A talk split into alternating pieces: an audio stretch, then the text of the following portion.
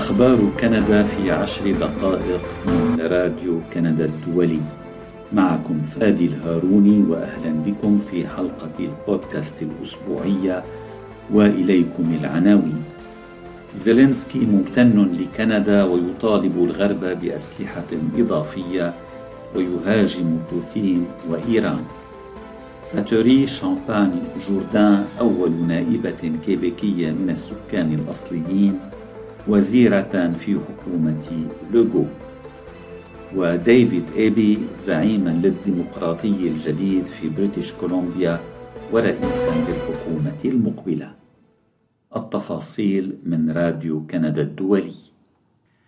قال الرئيس الأوكراني فولوديمير زيلينسكي إنه ممتن لدعم كندا لبلاده وطلب مزيدا من الأسلحة من كندا وحلفائها لمواجهة الغزو العسكري الروسي المتواصل لبلاده منذ الرابع والعشرين من شباط فبراير الفائت.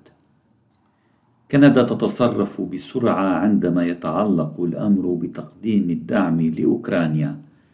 قال الرئيس الأوكراني في مستهل مقابلة مع راديو كندا وسي بي سي وشبكة سي تي في التلفزيونية الكندية الخاصة. هي الأولى له مع وسائل إعلام كندية منذ بدء الغزو الروسي. وقال زيلينسكي إن لكندا وأوكرانيا قيما مشتركة وتاريخا مشتركا.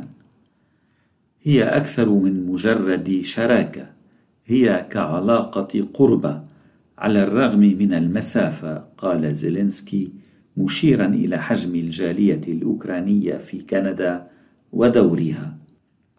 ولغاية الآن قدمت كندا لأوكرانيا مساعدات عسكرية تفوق قيمتها 600 مليون دولار وهي تعهدت الأسبوع الماضي بتقديم مساعدات إضافية تشمل ذخائر مدفعية وكاميرات عالية التقنية تركب على طائرات بدون طيار وألبسة شتوية. لكن هذه المساعدات تبقى متواضعة مقارنة بما تقدمه الولايات المتحدة ذات الإمكانيات الضخمة لأوكرانيا إذ تزودها بمعظم احتياجاتها من الأسلحة. وتطالب أوكرانيا منذ عدة أشهر حلفائها الغربيين بأسلحة ثقيلة للإمساك بالجبهة بوجه الجيش الروسي. وترغب كييف على وجه الخصوص في تعزيز أنظمة الدفاع الجوي لديها من أجل مواجهة القصف الروسي لمدنها ومنشآتها بالصواريخ والطائرات المسيرة. ولا تملك كندا ما يفيد أوكرانيا في هذا المجال. وفي المقابلة انتقد زيلينسكي بشدة إيران التي يعتقد على نطاق واسع أنها تزود روسيا بطائرات بدون طيار أصبحت الأسلحة الرئيسية التي تقصف بها موسكو المدن الأوكرانية والبنى التحتية المدنية لتوليد الطاقة في أوكرانيا. واتهم زيلينسكي الرئيس الروسي فلاديمير بوتين بممارسة ابتزاز نووي من خلال الاستيلاء الرسمي على محطة زابوريجيا لتوليد الكهرباء الشهر الحالي. ومحطة زابوريجيا في جنوب أوكرانيا هي أكبر محطة للطاقة النووية في أوروبا ويحتلها الروس منذ آذار مارس. لذلك يطالب الرئيس الأوكراني المجتمع الدولي بتدخل أكثر حزما تجاه روسيا التي يصفها بأنها دولة إرهابية. وهو يعتقد أنه لا يمكن استبعاد استخدام الرئيس الروسي الأسلحة النووية. يمكنك الاشتراك في أخبار كندا باستخدام التطبيق الذي تختاره أو عن طريق زيارة موقعنا على الإنترنت راديو تريدونيون rci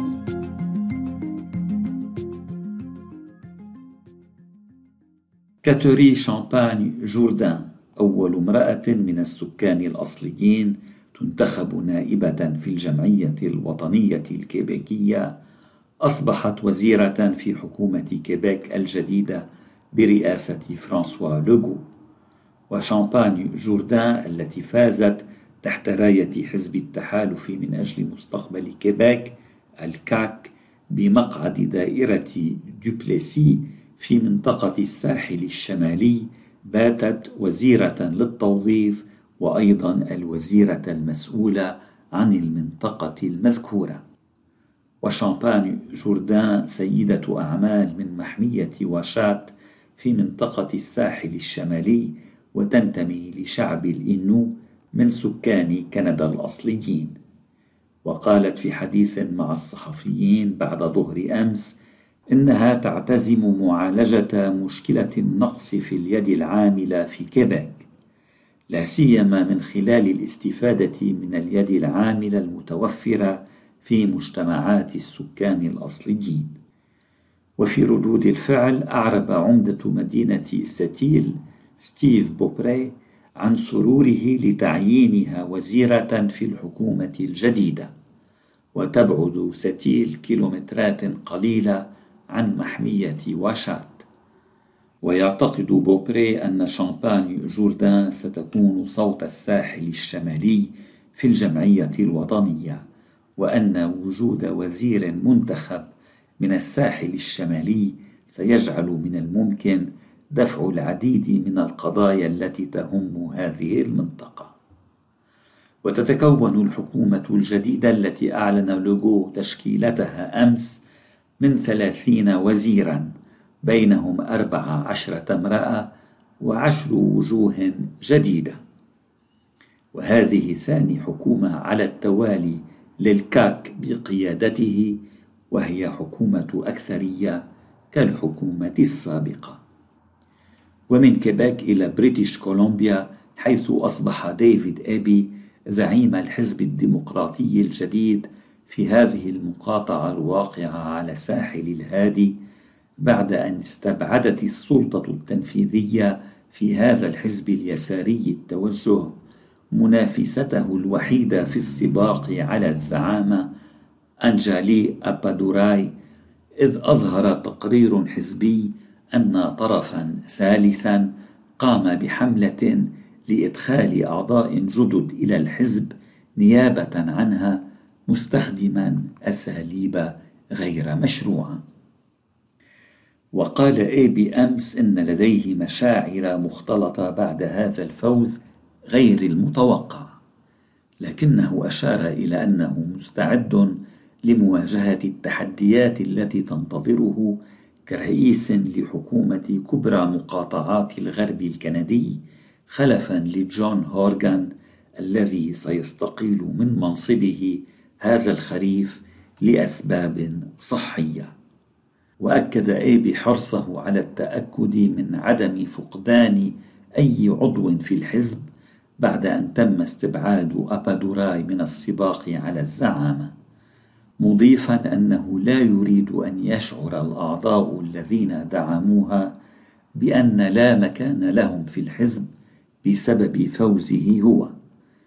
من جهتها قالت أبادوراي إنها تعتزم البقاء في الحزب على الرغم من عدم السماح لها بمواصلة حملتها وهو قرار وصفته بأنه غير عادل.